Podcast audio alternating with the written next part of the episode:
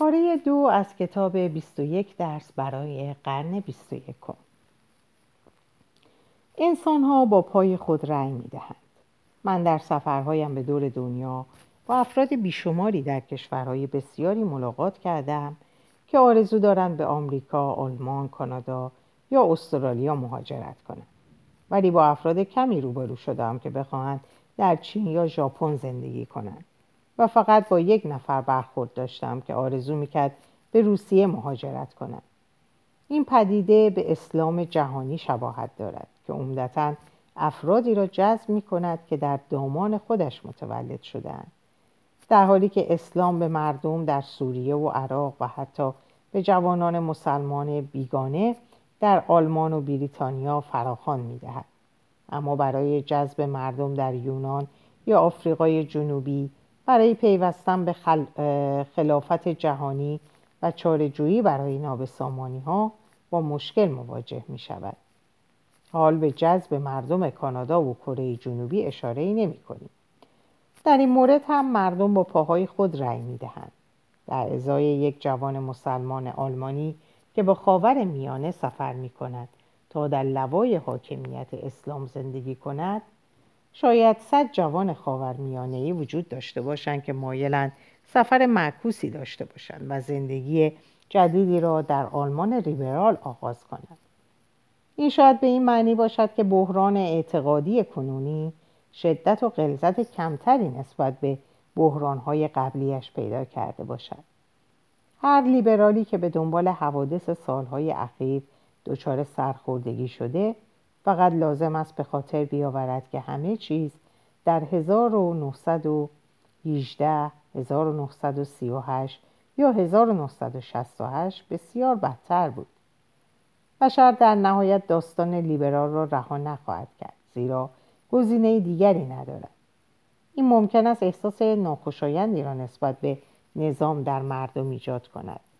اما وقتی جایی برای رفتن نداشته باشند سرانجام به همانجا برمیگردند از سوی دیگر شاید مردم تماما از هر داستان جهانی دست بردارند و به جای آن به دنبال گریزگاه مثل ناسیونالیسم ملی یا حکایات دینی بگردند.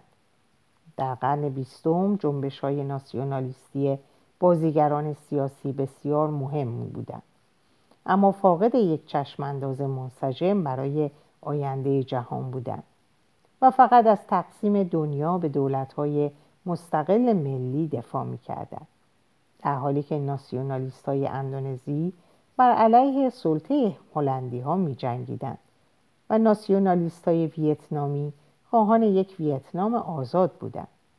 اما هیچ داستان اندونزیایی یا ویتنامی برای تمامیت بشریت نداشتند.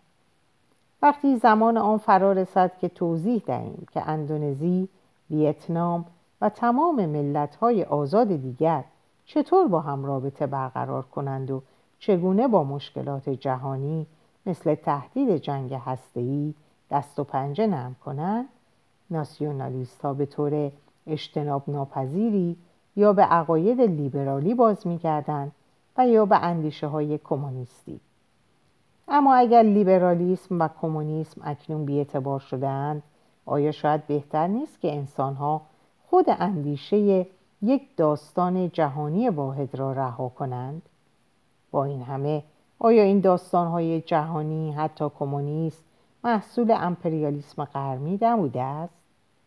چرا ویتنامی های روستایی باید به اندیشه یک آلمانی ساکن تریر و یک سرمایهدار ساکن منچستر ایمان بیاورند. شاید هر کشوری باید آرمان خاص متفاوتی را بپذیرد و آن را با سنت های کهن خودش باز تعریف کند. شاید لازم باشد تا غربی ها لحظه ای از تلاش خود برای هدایت دنیا دست بردارند و برای ایجاد تغییر در امور خودشان تمرکز کنند. با توجه به خلع ناشی از سقوط لیبرالیسم و پر شدن آن با حوثهای دلتنگی برای گذشته طلایی محلی این قطعا همان چیزی است که در سراسر دنیا در حال وقوع است. دونالد ترامپ فراخان خود به آمریکایی انزوا طلب را با وعده شکوه دوباره آمریکا همچون دوره های 1950 یا 80 مرتبط می کند که در آن آمریکا جامعه مطلوبی بود که باید در قرن 21 هم بازآفرینی شود. نمایندگان برکسید آرزوی تبدیل بریتانیا به یک قدرت مستقل را در سر دارند گویی که هنوز در دوران ملکه ویکتوریا زندگی می کند و گویی که انزوای شکوهمند در عصر اینترنت و گرمایش زمین یک سیاست ممکن است. حاکمان چیلی میراث های امپراتوری و کنفسیوسی بومی خود را باز یافتند که به عنوان مکمل یا حتی جایگزینی برای آن ایدئولوژی مارکسیستی مشکوکی که از قبل وارد کردهاند عمل می کند. در روسیه چشمانداز رسمی پوتین نه برپایی یک آلیگارشی فاسد بلکه احیای امپراتوری قدیمی تزار است صد سال بعد از انقلاب بولشویکی اکنون پوتین عهد کرده تا شکوه قدیم تزاری را بازگرداند. جامعه که بر پایه یک حکومت استبدادی و بر شانه های ناسیونالیسم و پارسایی ارتودکس سوار است و پهنه قدرتش از بالتیک تا قفقاز گسترده است. آرزوی دلتنگ مشابهی که تمایلات ناسیونالیستی را با سنت های دینی تلفیق می کند الهام بخش رژیم هایی در هند، لهستان، ترکیه و دیگر کشورها هستند. افراطی ترین شکل چنین هوسهایی را می توان در خاور میانه سراغ گرفت. اسلامگرایان می‌خواهند از نظامی که محمد پیامبر 1400 سال پیش در مدینه پای ریزی کرده بود نسخه برداری کنند و بنیادگرایان یهودی در اسرائیل حتی از آنها هم عقبتر می روند و خیال بازگشت به 2500 سال قبل یعنی دوران کتاب مقدس را در سر می پرورانند. اعضای حکومت ائتلافی حاکم بر اسرائیل آشکارا از امید گسترش مرزهای اسرائیل جدید تقریبا تا سرحد مرزهای اسرائیل دوران کتاب مقدس وضع قوانین کتاب مقدس و حتی ساختن مجدد معابد باستان یهووا در اورشلیم به جای مسجد الاقصا سخن می‌گویند. حاکمان لیبرال با وحشت به چنین تحولاتی مینگرند و امیدوارند بشریت به موقع به مسیر لیبرال بازگردد تا از فاجعه جلوگیری شود. رئیس جمهور اوباما در گفتار پایانی خود در سازمان ملل در سپتامبر 2016 در مورد عقب نشینی به دنیایی با دستبندی های آشکار و تخاصمات پایان ناپذیر بر سر تقسیم بندی تقسیم بندی های قدیمی ملی قبیله‌ای، نژادی و دینی به مخاطبین هشدار داد. او ادامه داد اصل بازار باز حکومت‌های پاسخگو دموکراسی حقوق بشر و قوانین بین المللی محکمترین پایه های پیشرفت انسانی در این قرن است. اوباما به درستی اشاره کرد که مجموعه لیبرال علا رقم کاستی های بیشمار خود پیشینه بسیار بهتری از گزینه های دیگر دارد. اکثر انسان ها آن صلح و کامیابی که در ابتدای قرن 21 تحت پوشش نظم لیبرال از آن بهرهمند شدند را هرگز قبلا تجربه نکرده بودند. برای اولین بار در تاریخ بیماری های عفونی افراد کمتری را در مقایسه با کوهولت می کشد. انسان ها بیشتر در اثر چاقی می میرند تا قحطی و شمار قربانیان خشونت کمتر از قربانیان تصادف است. اما لیبرالیسم هیچ وقت هیچ جواب مشخصی برای بزرگترین مشکلاتی که با آن روبروییم ندارد فروپاشی زیست محیطی و نوینسازی فنی لیبرالیسم بر حسب سنت برای حل سهرامیز تخاصمات سیاسی و اجتماعی پیچیده اجتماعی پیچیده بر رشد اقتصادی تکیه می کرد و با وعده سهم بیشتری از کیک به همه پرولتاریا را با بورژوا مومن را با بیخدا بومی را با مهاجر و اروپایی را با آسیایی آشتی می‌داد. و این وعده با کیکی که بیوقفه بزرگتر می‌شد قابل تحقق بود. با این وجود رشد اقتصادی محیط زیست جهانی را نجات نخواهد داد بلکه برعکس باعث ایجاد بحران زیست محیطی می شود و رشد اقتصادی نوین سازی های فنی را هم چارجویی نخواهد کرد. رشد اقتصادی نوین سازی فنی را به طور روزافزونی بازآفرینی می کند داستان لیبرال و منطق بازار آزاد سرمایه توقعات مردم را بالا می‌برد. طی نیمه دوم قرن بیستم, بیستم هر نسلی چه در هستون، شانگهای، استانبول و چه در ساو پاولو از آموزش و خدمات بهزیستی برتر و درآمد بیشتری نسبت به نسل پیش از خود برخوردار بود. اما طی دهه های آتی تلفیقی از نوینسازی فنی و فروپاشی زیست محیطی باعث خواهد شد تا نسل جوانتر خوشحال باشد که هنوز از پهنه زمین نابود نشده است. در نتیجه ما در مقابل وظیفه آفریدن یک داستان تازه یابی شده برای جهانیان قرار داریم. درست همانطور که انقلاب صنعتی باعث ظهور ایدئولوژی های قرن بیستم شد به همین شکل انقلاب بعدی در زیست فناوری و داده فناوری نیازمند چشمانداز های تازه تری است. بنابراین شاخصه دهه های بعدی باید جستجوی فشرده در روان و تدوین الگوهای اجتماعی و سیاسی جدید باشد. آیا لیبرالیسم می تواند خود را دوباره بازسازی کند. درست همانطور که خود را از بحرانهای اوان دهه های 1930 و 60 رهانید و جذابتر از هر زمان دیگری ظهور یابد. آیا دین و ناسیونالیسم سنتی می توانند پاسخهایی را که از منظر لیبرال ها می گریختند در پیش روی ما بگذارد و با استفاده از خرد کهن یک جهانبینی تازه یابی شده را شکل دهند. یا شاید زمان آن رسیده که به طور کامل از گذشته بگسلیم و داستان کاملا جدیدی بسازیم که نه تنها از خدایان و ملتهای قدیم بلکه حتی از ارزشهای محوری نوین آزادی و برابری فراتر رود. بشر در حال حاضر فاصله بسیار زیادی با رسیدن به هر توافقی حول این سوالات دارد. مردم قبل از آنکه داستان جدیدی را بپذیرند باور خود را به داستانهای قدیمی از دست دادهاند و این آنها را به دوره ای از پوچگرایی سرخوردگی و عصبانیت کشانده است بعد چه می شود؟ قبل از هر چیز باید در پیشگویی های آخر و زمانی احتیاط کنیم و از حالت وحشت به حالت سردرگمی تغییر موضع دهیم حالت وحشت صورتی از اعتماد به نفس افراطی است و از احساسات خودبینانه نشأت می‌گیرد که می‌گوید من دقیقا می‌دانم دنیا به سوی نیستی خواهد رفت.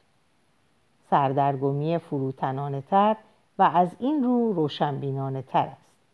اگر احساس می کنید که می خواهید به خیابان بدوید و فریاد بزنید روز قیامت فرا رسیده سعی کنید به خود بگویید نه. اینطور نیست. واقعیت این است که من نمی‌دانم دنیا به کجا می رود در فصلهای بعدی تلاش می کنم تا بعضی از احتمالات سردرگم کننده جدید را که در مقابل ما قرار دارد توضیح دهم و نیز برون رفت از این موقعیت را بررسی کنم. اما برای بررسی برون رفت های بالقوه از مخمسه های بشریت نیازمند درک بهتری از چالش هایی هستیم که فناوری در برابر ما قرار می دهد.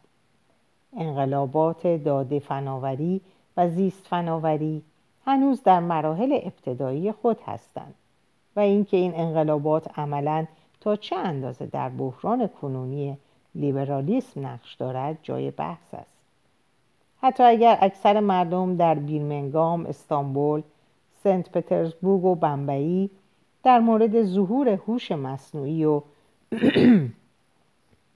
تأثیرات بالقوه آن بر زندگیشان آگاه باشند این آگاهی ناچیز است.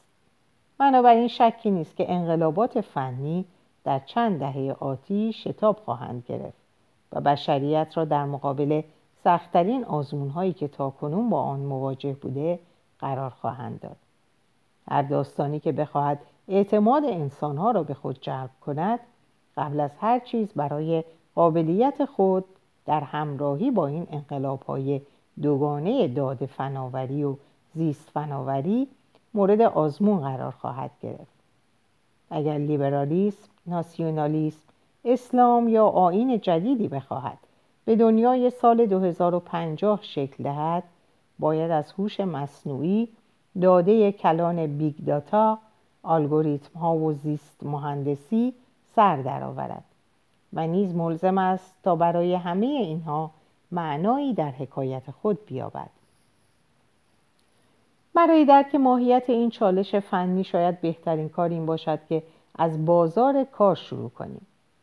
من از سال 2015 به سراسر دنیا سفر کردم و با مقامات دولتی، عاملین اقتصاد و تجارت، فعالین اجتماعی و محصلین مدارس درباره مخمسه انسانی گفتگو کردم. هر بار که آنها از صحبت درباره هوش مصنوعی داده کلان الگوریتم ها و زیست مهندسی کسل و کلافه شدن کافی بود تا فقط یک واژه سهرامیز را برایشان تکرار کنم تا توجه آنها را دوباره جلب کنم. کار ممکن است انقلاب فنی به زودی میلیاردها نفر را از بازار کار به بیرون پرتاب کند. و یک طبقه عظیم بی مصرف بیافریند و سرمنشه آنچنان تنشهای اجتماعی و سیاسی شود که هیچ ایدئولوژی توان کنترل آن را نداشته باشد. آنگاه تمام بحث ها درباره فناوری و ایدئولوژی بحث های انتظایی و بعید جلوه خواهد کرد. اما دورنمای واقعی خیلی بیکاری ها یا بیکاری های فردی دامان همه را خواهد گرفت. کار. وقتی بزرگ شدی احتمالا بیکار خواهی بود. ما نمی‌دانیم که وضعیت بازار کار در سال 2050 به چه صورت خواهد بود. توافق عمومی بر این است که تمامی عرصه های خط تولید توسط فن آموزش از طریق دستگاه و فن روباتیک دگرگون خواهد شد. از تولید ماست گرفته تا آموزش یوگا. اما در مورد زمان فرارسیدن و ماهیت این دگرگونی اختلاف نظر وجود دارد. گروهی گمان می کنند که فقط تا همین یکی دو دهه آینده میلیاردها نفر از نظر اقتصادی زائد و بیمصرف خواهند شد. گروهی دیگر بر این عقیدن که اتوماسیون یا فرایند تولید خودکار در دراز مدت حتی موقعیت های شغلی جدید و کامیابی بیشتر برای همه ایجاد خواهد کرد. پس آیا در آستانه یک دگرگونی هولناک هستیم؟ یا اینکه این پیش بینی ها باز نمونه های جدیدی از همان هیجانات توهمآمیز لودیت کارگران قرن هفدهم است؟ نمی‌توان چنین گفت.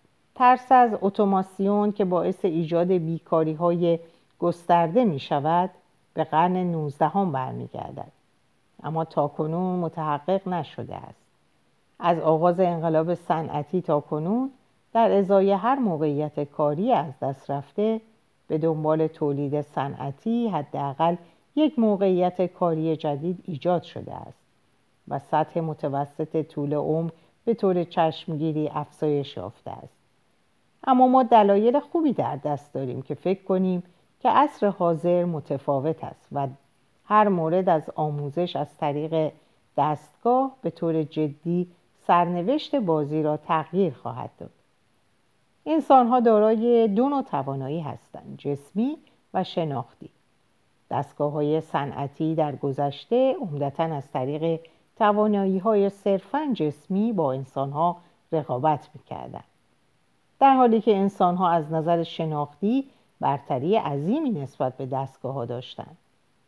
به موازات اینکه کارهای دستی در کشاورزی و صنعت اتوماتیزه می شدن، کارهای خدماتی جدیدی ظهور می یافت که مستلزم انواعی از مهارت‌های شناختی بود که فقط انسانها از آنها برخوردار بودند.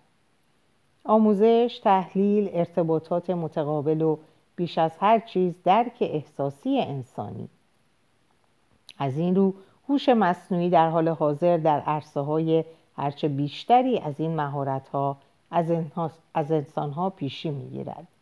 از جمله در درک احساسات انسانی ما نمی‌دانیم که آیا در ورای عرصه توانایی های جسمی و شناختی عرصه سومی از توانایی هم وجود دارد که بتواند همچون حریمی مطمئن برای همیشه در انحصار خود انسانها باشد. ضروری است که بدانیم که انقلاب هوش مصنوعی فقط به سریعتر و هوشمندتر کردن کامپیوترها مربوط نمی شود بلکه ملهم از پیشرفت های علوم زیستی و علوم اجتماعی نیز هست. هرچه درک بهتری از فرایندهای زیست شیمیایی داشته باشیم که بنیاد احساسات، امیال و انتخابهای انسانی هستند. کامپیوترها هم بهتر می توانند رفتار انسانی را تحلیل کنند. تصمیمات آنها را پیش بینی کنند و جای راننده ها کارمندان بانک و وکلا را بگیرند. تحقیقات در زمینه های علوم اعصاب و علم اقتصاد رفتاری طی دهه های اخیر به محققین امکان داد تا انسانها را حک کنند و به ویژه درک بسیار بهتری از فرایند تصمیم گیری در مغز انسان به دست آورند معلوم شد که هر انتخابی که انسان ها می کنند از انتخاب غذا گرفته تا انتخاب جفت نه ناشی از یک اراده آزاد مرموز بلکه حاصل محاسبه احتمالات در میلیاردها سلول عصبی در کسری از ثانیه است. گذافه گویی در مورد بصیرت درونی در واقعیت همان بازشناسی الگوهاست. رانندگان کارمندان بانک و وکلای, خوب افرادی نیستند که از بصیرت های جادویی در زمینه ترافیک، سرمایه گذاری یا مذاکره برخوردار باشند بلکه دارای الگوهای تکرار شونده بازشناسی هستند که آنها به کمک آنها سعی می کنند آبرین پیاده غیر محتاط وامگیرندگان نامناسب و کلاهبردارهای نابکار را متوقف کنند. حاصل این تحقیقات همچنان نشان داد که الگوریتم های زیست شیمیایی مغز انسان بسیار دور از کمال عمل می کنند و بر روی یافته ها میانبرها و تجربیاتی بسیار کهن برگرفته از دشت های آفریقا که اکنون منسوخ شده تکیه می کنند نه بر جنگل مدنی کنونی پس تعجبی هم ندارد که رانندگان، کارمندان بانک و وکلای مجرب هم گاهی اشتباهات فاحشی می کنند. این بدان معنی است که هوش مصنوعی می تواند انسانهایی بیافریند که حتی برای وظایفی که نیازمند بصیرت است مناسب باشند اگر فکر می کنید که هوش مصنوعی می تواند در قالب مفاهیم بصیرت های عرفانی با روح انسانی رقابت کنند ناممکن است اما اگر هوش مصنوعی به واقع بخواهد با شبکه های عصبی در محاسبه احتمالات و بازشناسی الگوها رقابت کند عملیتر به نظر می رسد. هوش مصنوعی می تواند به طور خاص در وظایفی که نیازمند بصیرت درباره دیگران باشد بهتر عمل کند بسیاری از عرصه های شغلی مثل رانندگی رانندگی وسایل نقلیه در خیابانی پر از آبرین پیاده وام دادن به افراد ناشناس و مذاکره در یک معامله تجاری نیازمند توانایی ارزیابی احساسات و امیال دیگران است. آیا آن کودک می‌خواهد به وسط خیابان بدود؟ آیا آن مردی که کت و شلوار شیک به تن دارد می‌خواهد مرا تلکه کند و ناپدید شود؟ تا زمانی که مردم گمان می‌کردند که احساسات و امیال توسط روح معنوی به وجود میآیند بدیهی مینمود که کامپیوترها هرگز نتوانند جای راننده ها کارمندان بانک و وکلا را بگیرند. چطور یک کامپیوتر می‌تواند روح انسانی آفریده شده توسط خدا را درک کند؟ اما اگر این احساسات و امیال به واقع چیزی بیش از الگوریتم های زیست شیمیایی نیستند پس دلیلی وجود ندارد تا فکر کنیم که کامپیوترها نتوانند این الگوریتمها را رمزگشایی کنند. و از همکنون این وظایف را بهتر از انسان خردمند انجام ندهند یک راننده که قصد یک آبر پیاده را پیش بینی می کند یک بانکدار که اعتبار یک وامگیرنده بالقوه را ارزیابی می کند و یک وکیل که موقعیت را در پشت میز مذاکره برآورد می کند به جادوگری تک به جادوگری تکیه نمی کند مغز همه این افراد بدون آنکه خودشان مطلع باشند از طریق تحلیل حالتهای چهره، لحن صدا، حرکات دستها و حتی بوی بدن الگوهای زیست شیمیایی را بازشناسی می کند. هوش مصنوعی با کمک گیرنده های حسی قادر از تمام این فعالیت ها را بسیار دقیق تر و قابل اعتمادتر از انسان ها انجام دهد. بنابراین تهدید بیکاری تنها آرزه ظهور داده فناوری نیست بلکه حاصل تلاقی داده فناوری با زیست فناوری است از تصویربرداری fMRI تا بازار کار راه پرپیچ و خمی وجود دارد اما می تواند تا چند دهه آتی پیموده شود. اطلاعاتی که محققین مغز در مورد آمیگدالا و مخچه به دست می آورند می تواند تا سال 2050 این امکان را برای کامپیوترها فراهم آورد تا محافظین شخصی و روانپزشکان انسانی خلق کنند. هوش مصنوعی نه تنها آماده است تا انسانها را حک کند و آنها را به گونه‌ای بازآفرینی کند که تا کنون در حیطه مهارت‌های منحصر به فرد انسانی بود بلکه علاوه بر آن از قابلیت‌های منحصر به فرد غیر انسانی هم برخوردار است که هوش مصنوعی را از یک انسان کارگر متمایز می کند و این یک تفاوت کیفی است و نه فقط کمی. دو توانایی به ویژه مهم غیر انسانی هوش مصنوعی قابلیت ارتباطی و قابلیت تازهیابی شدن آن است. از آنجا که انسانها فرد هستند ایجاد ارتباط میان آنها و اطمینان از اینکه تمام آنها تازه یابی شدهاند دشوار است. اما کامپیوترها فرد نیستند و یک پارچه کردن آنها در یک شبکه واحد قابل انعطاف آسان است. بنابراین آنچه که ما با آن روبرو هستیم جایگزینی میلیون ها ربات و کامپیوتر با میلیون ها نفر از انسان های کارگر نیست بلکه احتمالا شبکه از کامپیوترها جایگزین افراد انسانی می شود بنابراین وقتی به اتوماسیون فکر می کنیم اشتباه است اگر توانایی های یک راننده انسانی را با توانایی های یک دستگاه خودروی بدون راننده مقایسه کنیم. با اینکه یک دکتر انسانی را با یک دکتر هوش مصنوعی مقایسه کنیم بلکه باید توانایی های مجموعی از افراد انسانی را با توانایی های یک شبکه یک پارچه مقایسه کنیم. برای مثال بسیاری از رانندگان در جریان تمام تغییرات مقررات راهنمایی و رانندگی نیستند و اغلب از آنها تخطی می کنند از جمله از آنجا که هر وسیله نقلیه یک واحد مستقل است وقتی دو وسیله نقلیه در زمان واحد به یک تقاطع مشترک می‌رسند ممکن است راننده ها در ارزیابی از مقاصد یکدیگر دچار اشتباه شوند و تصادف کنند. اما تمام خودروهای مستقل بدون راننده می توانند با هم در ارتباط باشند.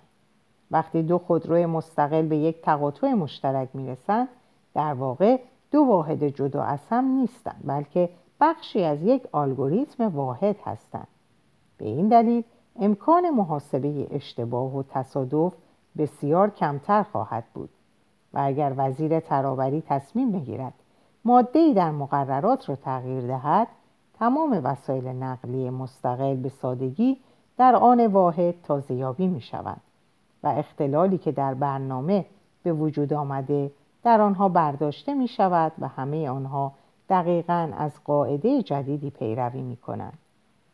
به همین شکل اگر سازمان جهانی بهداشت بیماری جدیدی را شناسایی کند یا اگر یک آزمایشگاه داروی جدیدی تولید کند غیر ممکن خواهد بود که تمام دکترهای انسانی در دنیا درباره چنین تحولی تازیابی شوند اما اگر ده میلیارد دکتر هوش مصنوعی در دنیا وجود داشته باشد و هر کدام فقط به درمان یک فرد انسانی بپردازد شما می توانید تمام آنها را در کسری از ثانیه تازیابی کنید و همه آنها می توانند در مورد بیماری یا داروی جدید با هم تبادل اطلاعات کنند. این امتیازات بالقوه ارتباط متقابل و قابلیت تازهیابی به قدری بزرگ هستند که حداقل در برخی عرصه های شغلی عاقلانه تر خواهد بود که تمامی انسان ها جای خود را به کامپیوترها بدهند. حتی اگر در سطح فردی انسان ها هنوز آن کار را بهتر از دستگاه ها انجام می دهند. در اینجا به پایان این پاره می‌رسم. اوقات خوب و خوشی داشته باشین و به خدا میسپارمتون. خدا نگهدار.